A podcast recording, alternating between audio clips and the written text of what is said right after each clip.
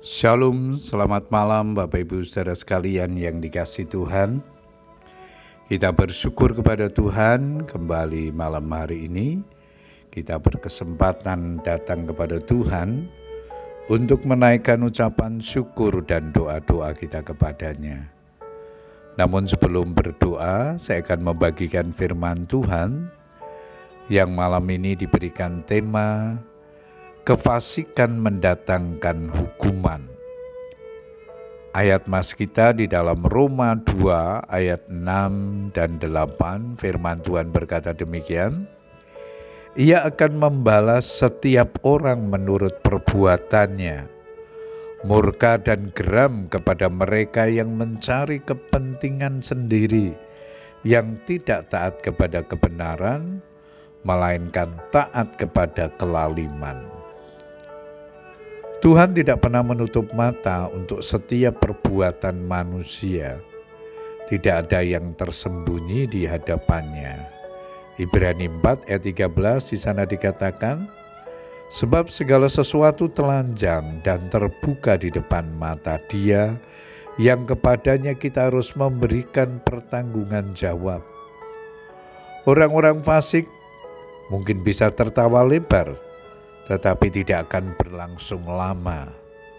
Jangan sesat, Allah tidak akan membiarkan dirinya dipermainkan, karena apa yang ditabur orang itu juga yang akan dituainya. Sebab barang siapa menabur dalam dagingnya, ia akan menuai kebinasaan dari dagingnya. Galatia 6 ayat yang ketujuh. Sesungguhnya sudah disediakan hukuman bagi orang fasik atau mereka yang berlaku jahat.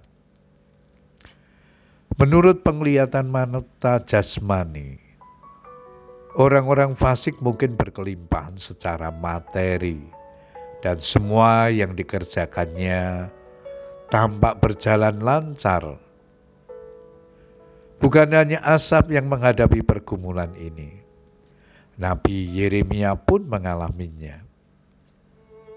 Engkau memang benar ya Tuhan. Bila mana aku berbantah dengan Engkau, tetapi aku mau berbicara dengan Engkau tentang keadilan. Mengapakah mujur hidup orang-orang fasik, sentosa semua yang berlaku tidak adil? Engkau membuat mereka tumbuh dan mereka pun juga berakar. Mereka tumbuh subur dan menghasilkan buah juga. Memang selalu engkau di mulut mereka, tetapi jauh dari hati mereka. Yeremia 12 ayat 1 dan 2. Mengapakah seolah-olah Tuhan bermurah hati kepada orang-orang fasik?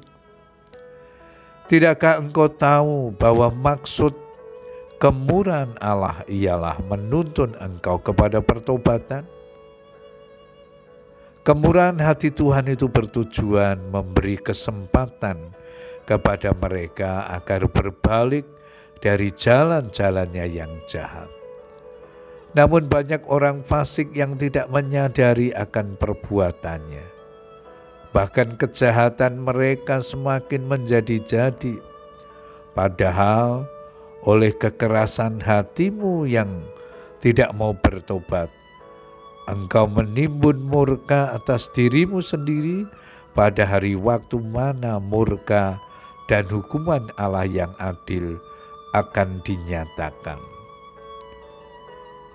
Sebab engkaulah bukanlah Allah yang berkenan kepada kefasikan.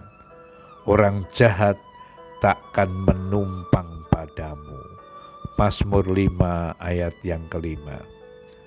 Puji Tuhan Bapak Ibu Saudara sekalian, biarlah kebenaran firman Tuhan yang kita baca dan renungkan pada malam hari ini akan memimpin kehidupan kita.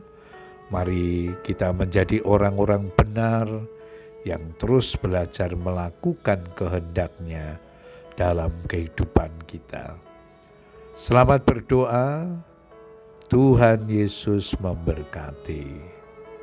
Amin.